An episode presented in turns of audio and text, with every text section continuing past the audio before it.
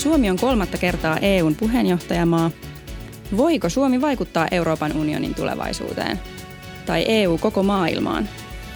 Ulkopolitiikkalehden podcast sukeltaa pintaa syvemmälle ja avaa näitä kysymyksiä. Mihin Euroopan unioni aikoo tarttua seuraavalla viisivuotiskaudellaan vuoteen 2024 mennessä? Podcastimme tässä jaksossa käsitellään EUn strategista ohjelmaa. Minä olen Joonas Pörsti ja vieraina tästä aiheesta ovat keskustelemassa Reetta Toivanen, kestävyystieteen professori Helsingin yliopistosta sekä johtava asiantuntija Janika Ylikarjula Elinkeinoelämän keskusliitosta. Tervetuloa. Kiitos, Kiitos paljon. Kiitos. Reetta, olet tutkinut pakolaisuutta ja maahanmuuttoa Euroopassa sekä sitä, miten tänne tulijat näkevät Euroopan.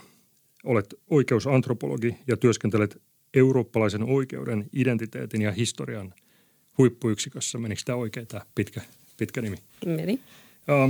Minkälainen alue Euroopan unioni on ihmisoikeuksien ja vähemmistöoikeuksien näkökulmasta? Mä sanoisin, että aika ristiriitainen, että jos ajatellaan, että viimeisen viiden vuoden aikana yli 17 000 ihmistä on hukkunut Välimereen. Ei, he eivät ole edes päässeet katsomaan, millainen tämä puoli Eurooppaa on. Ja monessa maassa esimerkiksi seksuaalinen suuntautuminen on yhtäkkiä kansallinen tai uhka kansalliselle turvallisuudelle. Ja monetkin tämmöiset niin kuin etabloituneet vähemmistöt, mukaan lukien Suomessa, vaikka ruotsinkieliset yhtäkkiä joutuvat uudelleen kokemaan olevansa jollain tavalla erilaisia ja ei-toivottuja. Mutta sitten samaan aikaan niin Euroopan unionin jäsenmaat ovat myös Euroopan neuvoston jäsenmaita – ja sitä kautta Euroopassahan on maailman ainoa tämmöinen ihmisoikeusjärjestö, jolla on myös oma ihmisoikeustuomioistuin. Ja sitä kautta tietenkin voi ajatella, että meidän niin kuin ihmisoikeustilanne, sen pitäisi olla paljon parempi kuin missä, missä muussa maan osassa, koska tämä tuomioistuin antaa sitovia tuomioita. Et ristiriitainen No nyt valtioiden johtajista koostuvan Eurooppa-neuvoston päätehtävä on määrittää EUn poliittinen suunta ja prioriteetit. Kesäkuun kokouksessa sovittiin uudesta strategisesta ohjelmasta, jossa on neljä prioriteettia.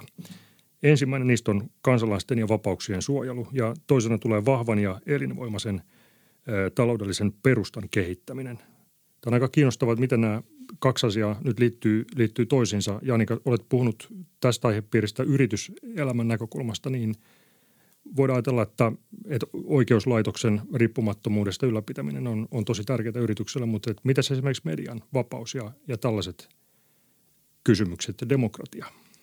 No näistä EUn perusarvoista ja, ja oikeusvaltioperiaatteista niin keskustellaan yritysten kanssa. Ne nousee niissä keskusteluissa esille. Tilanne oli ihan toinen – joku vuosi takaperin.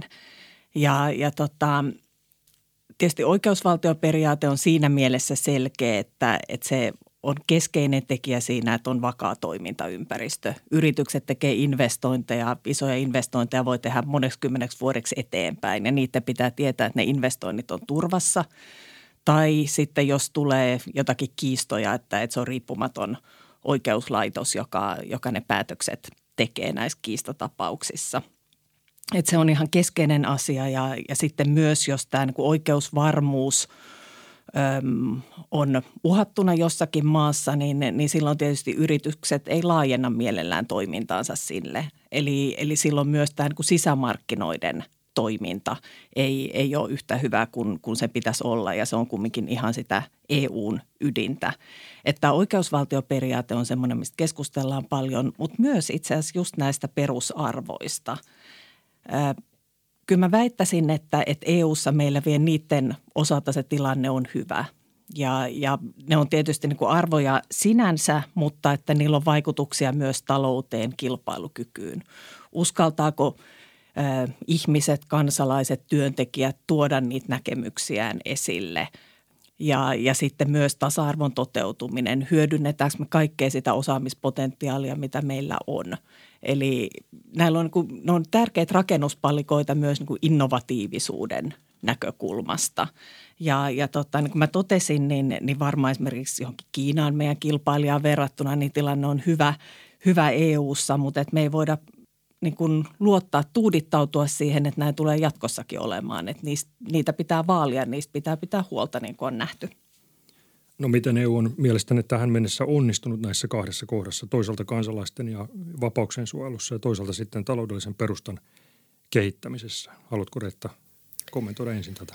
No tuntuu, että Euroopan unioni on keskittynyt hyvin pitkälle niin kuin sisäisiin kriiseihin, talouskriisiin, maanmuuttokriisiin, energiakriisiin mihin kaikkiin kriiseihin. Ja samaan aikaan niin kuin maailma Euroopan unionin ulkopuolella on muuttunut aika radikaalisti ää, epävarmemmaksi. Ja, ja tota sitten pohdituttaa aika paljon juuri se, että millä tavalla Euroopan unioni pystyy olemaan mukana tavallaan tämmöisessä globaalissa kentässä, jossa tavallaan niin kuin EUn itse, itsellensä kirjoittamat arvot eivät ole niin itsestäänselviä ja ne on niin ei itsestäänselviä, että huomaa, että myös Euroopan unionin jäsenvaltioissa niin on jossain määrin päälle liimatun olosia. Että mm, kysymys on kyllä se, että, että tota,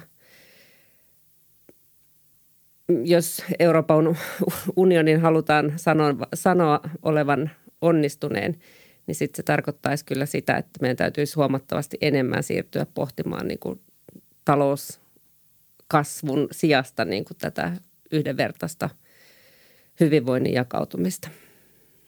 Varmaan tarvitaan näitä molempia. Että, että itse kun mä katson sitä Eurooppa-neuvoston strategista ohjelmaa, niin mun mielestä ne painotukset on itse asiassa aika hyvät – et siinä katsotaan esimerkiksi kestävän kehityksen näitä kolmeen näkökulmaa. Siellä on talous, siellä on tämä sosiaalinen puoli ja, ja siellä on ympäristö.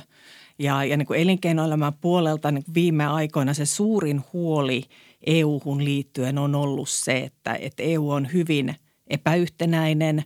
Siellä on niin kuin vähän luottamusta jäsenmaiden kesken, toimielinten kesken – ja, ja niin kuin tämmöisessä tilanteessa niin, niin pitäisi just keskittyä niihin EUn perusasioihin, sisäiseen ulkoiseen turvallisuuteen – sisämarkkinoihin, kasvun luomiseen EUn ulkopuolella. Ja, ja niin kuin tähän mun mielestä tuo strateginen ohjelma vastaa aika hyvin. Ja nämä on myös niitä huolia, mitä kansalaisilla on. Kun kansalaisilta kysytään, että, että mitä EUssa pitäisi tehdä, niin, niin kyllä nämä tematiikat, jotka tuossa strategisessa ohjelmassa on, niin nousee sielläkin esille. Niin se vaan miettii, että onko tavallaan, kun meillä on yhteinen Euroopan unionin strategia, mutta meillä on hyvin niin jakautunut tämä Euroopan unionin jäsenmaiden – kansalaisten näkemykset, että, että ennen oli niin, että länsimaiden kansalaiset usko enemmän omaan hallitukseensa kuin EU-hun ja EU oli siellä tavallaan sään backupina.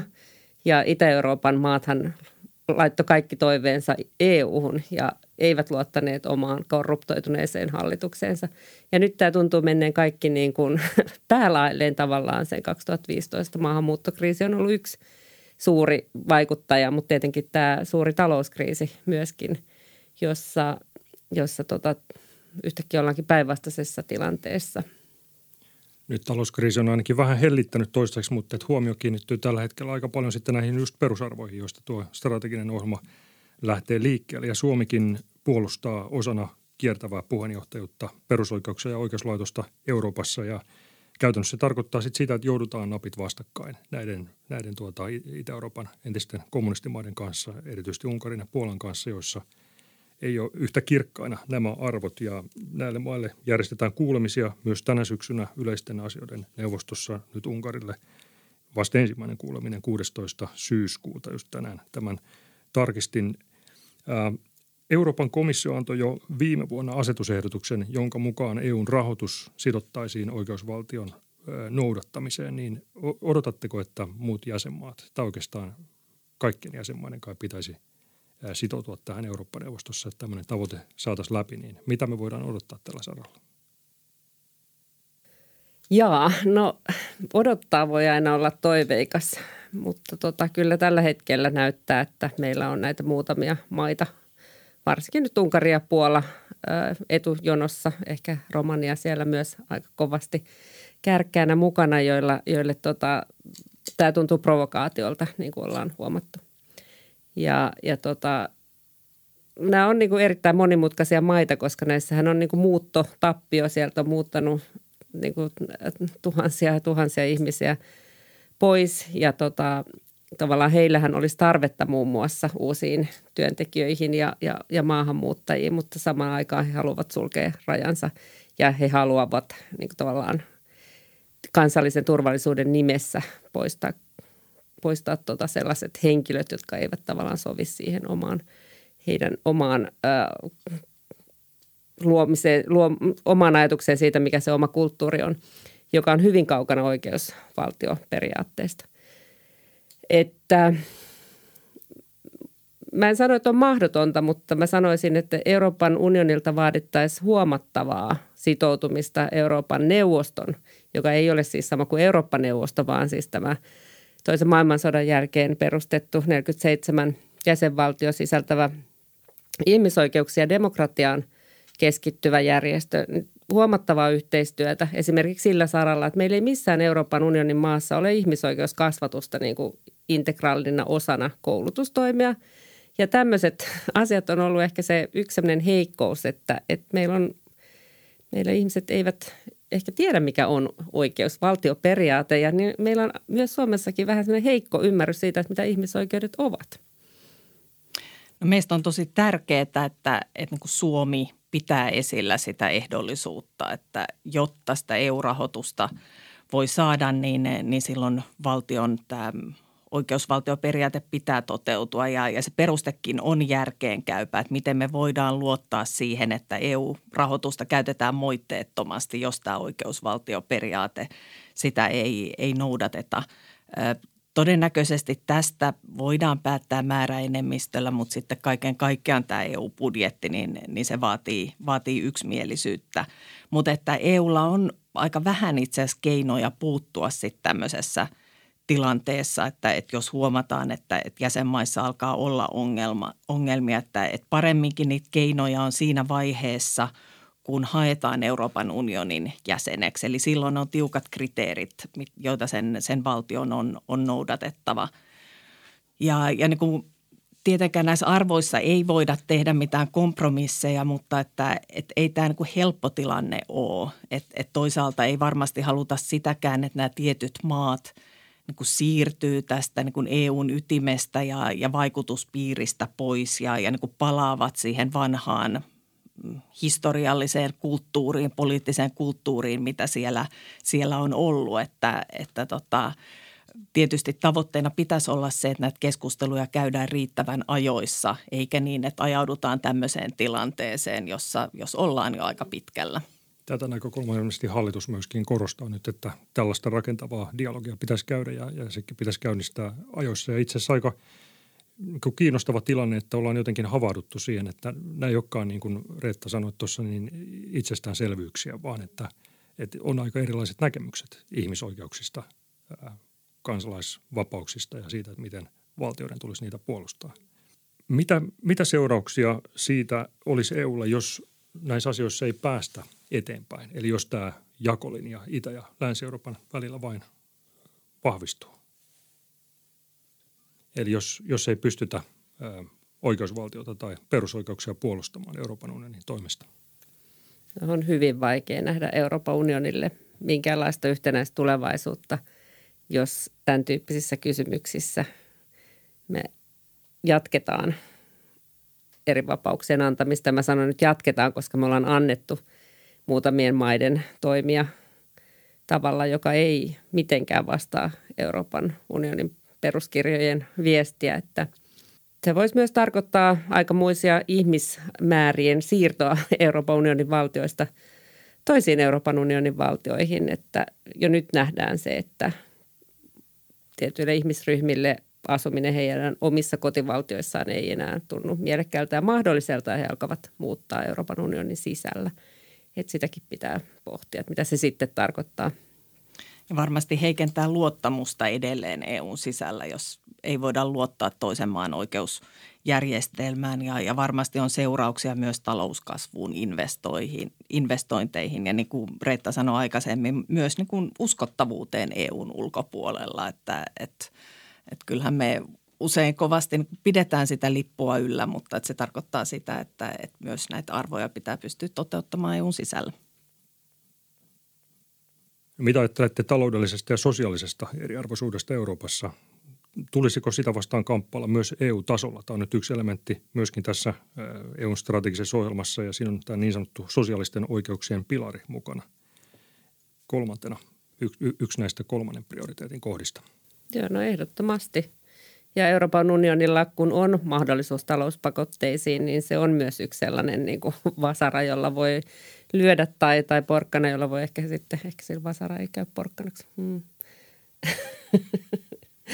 vasara, jolla voi lyödä tai sitten houkutin. Rahalla voi houkuttaa valtioita toimimaan näissä kysymyksissä. Kyllä sosiaalisen niin ulottuvuudesta puhutaan ja sosiaalisesta pilarista, jossa on erilaisia niin tärkeitä periaatteita, niin, niin se on keskeinen osa EUta ja, ja sitä on, on syytä vahvistaa. Mutta että, että sitten tärkeä asia on se, että, että miten se tehdään. Ja, ja Suomen hallitus, hallituksen ohjelmassa on, on mainittu se, että, että niin tärkein – keino siinä on tämä niin sanottu eurooppalainen ohjausjakso, jossa vuosittain katsotaan, että, että miten EU-jäsenmaissa, mikä se tilanne on, jotta varmistetaan, että julkisia varoja käytetään hyvin ja, ja, ja talouskasvua ja, ja muuta, niin että sinne otetaan enemmän näitä sosiaalisen ulottuvuuden mittareita ja on semmoinen sosiaalinen tulostaulu, jota nyt on ensimmäistä kertaa, kertaa käytetty ja, ja me niin kuin koetaan, että tämä on hirveän hyvä keino – kannustaa jäsenmaita niihin niin kuin rakenteellisiin uudistuksiin. Ja, ja toisaalta sitten huomioidaan se, että, että ne niin kuin sosiaalijärjestelmät, työlainsäädäntö, sosiaalipolitiikka, ne on hyvin erilaisia eri jäsenmaissa ja, ja siinä tietysti niin jäsenmailla on se, se niin kuin tärkein vastuu niistä ja, ja sitten taas EU tukee siinä, siinä toiminnassa.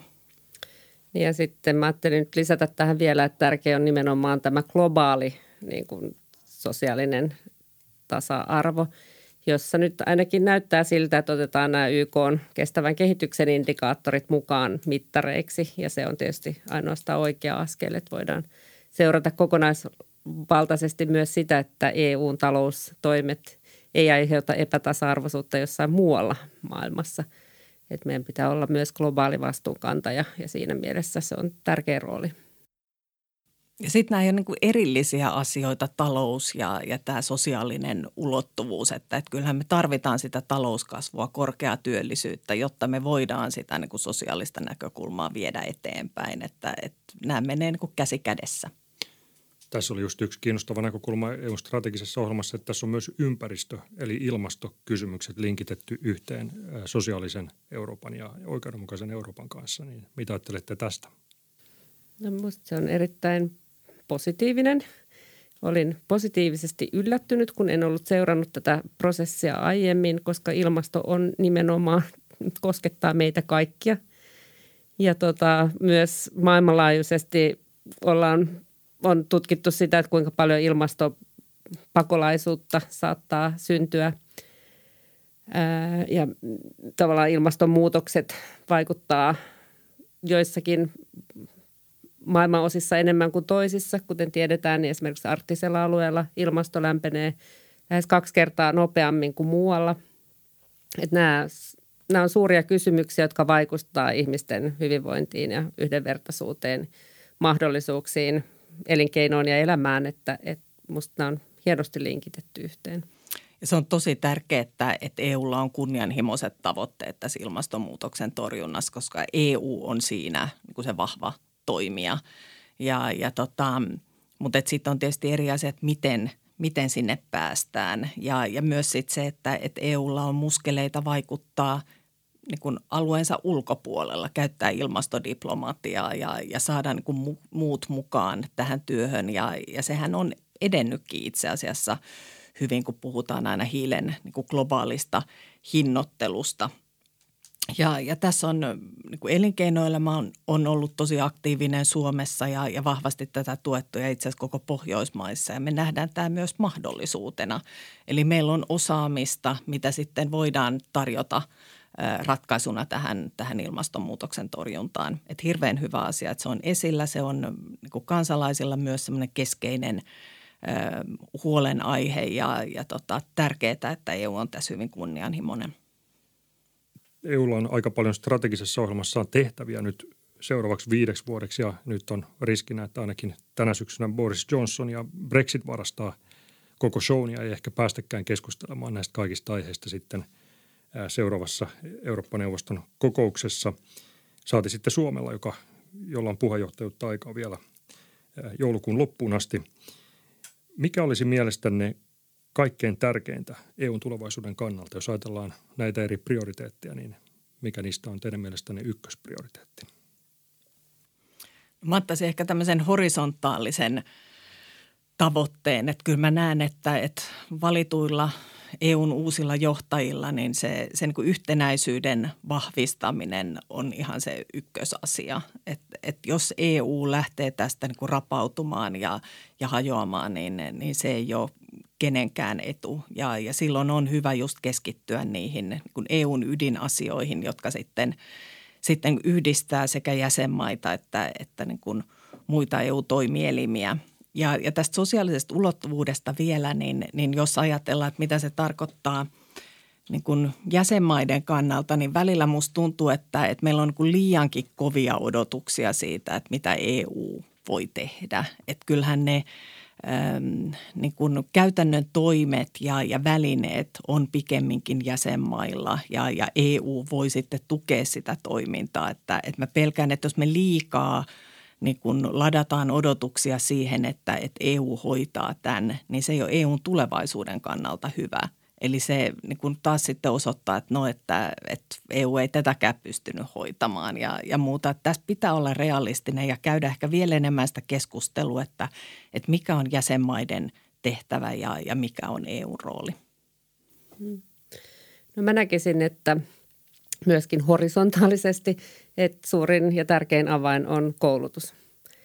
Ja se on ainoa keino nähdäkseni Eurooppaa hajottavan populismin niin kuin tasottamiseen, sen läpikampaamiseen ja samoin myöskin näiden suurien ilmastoon liittyvien kysymysten ratkaisemiseen. Että me tarvitaan Euroopassa hyvin koulutettuja ja, ja hyvin asioita ymmärtäviä ihmisiä. Että siinä mielessä me laittaisin kaikki paukut tieteeseen ja, ja tiedekasvatukseen. Mm, samaa mieltä siitä, että, että koulutus ja osaaminen on – on tosi tärkeitä, mutta tämä on niin hyvä esimerkki just semmoisesta asiasta, jossa se toimivalta on kansallisesti. Että EU-tasolla on jotain yksittäisiä ohjelmia, jotka on todella tärkeitä. Siellä voidaan jakaa sitä hyviä käytänteitä ja, ja niin kuin kannustaa, kannustaa niihin toimintojen kehittämiseen, mutta että, että siitä, tässä niin kuin vastuu on jäsenmailla. Katsotko Reetta, että tähän tulisi lisätä yhteistä rahoitusta EU-tasolla?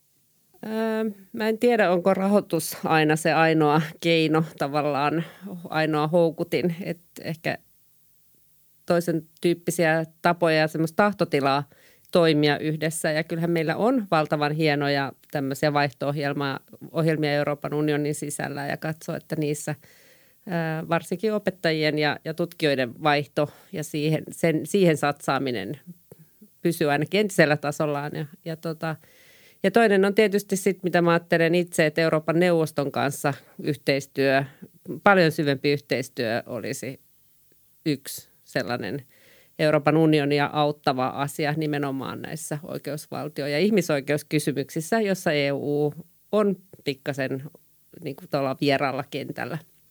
Mä olen sitä mieltä, että, että ehdottomasti EUn tutkimusinnovaatiopolitiikkaan pitäisi laittaa lisää rahaa ja, ja sanoisin, että se pitäisi olla Suomen ykköstavoitteita, kun, kun mietitään, että, että mitä asioita siellä ajetaan. Että, että valitettavasti vaikka meille on niin itsestäänselvyys, että, että osaaminen ja, ja koulutustutkimus on, on tärkeitä, niin, niin valitettavasti ne ei ihan niin kuin ykkösprioriteetteja kaikkialla ole. Ja, ja mä oon sitä mieltä, että Suomen pitäisi sitä, sitä vahvasti ajaa. Tämä on ajankohtaista, koska tänä syksynä keskustellaan myös EUn rahoituskehyksestä.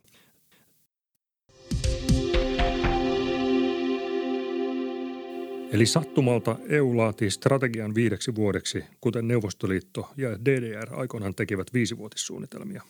Odotatteko, että myös EU ylittää kaikki asettamansa tavoitteet, kuten kommunistivaltiot aina tekivät? Eri, erinomainen kysymys. Tota, En, en kyllä usko, että kaikki tavoitteet tulee ylitettyä, mutta tavoitteet pitää olla korkealla, jossa, jotta niin kuin päästään tai saadaan tehtyä edistysaskelia. Että, että ihan hyvä, että ollaan kunnianhimoisia. Joo, en itsekään usko, että näitä nyt tullaan ylittämään ja tota, se olisi aika historiallista. Ähm, näistä toivoisi tavallaan, kun on, on niin tavoitteita, mitä halutaan edistää, niin samaan aikaan toivoisi, että Euroopan unionissa palattaisiin myös pikkasen askelia taaksepäin pohtimaan sitä, että mitä nämä eurooppalaiset arvot sitten loppujen lopuksi on ja miten ne näyttäytyy eri ihmisryhmien elämässä. Että se voisi avata meille – myös vähän ymmärrystä siitä, että minkä takia meillä on tietynlaisia ongelmia Euroopan unionin yhtenäisyyden rakentamisessa. Ja tässä ajassa ehkä semmoinen tietty pragmaattisuus on kunniassaan ja, ja Suomi tietysti varmasti sitä, sitä kovasti tavoittelee. Että, että mä luulen, että nyt semmoisten hirveän suurisuuntaisten visioiden aika ei ole tässä tilanteessa, kun ollaan aika hajallaan ja, ja jakautuneita. Että, että hyvä, että meillä on kunnianhimoiset tavoitteet keskeisissä asioissa ja, ja niihin pyri, pyritään sitten askel askeleelta. Ehkä tämä on sitten merkki avoimesta ja demokraattisesta yhteiskunnasta, jos kaikki tavoitteet alittuvat, että katsotaan asiaa siltä kantilta. Kiitoksia keskustelusta. Kiitos paljon. Kiitos.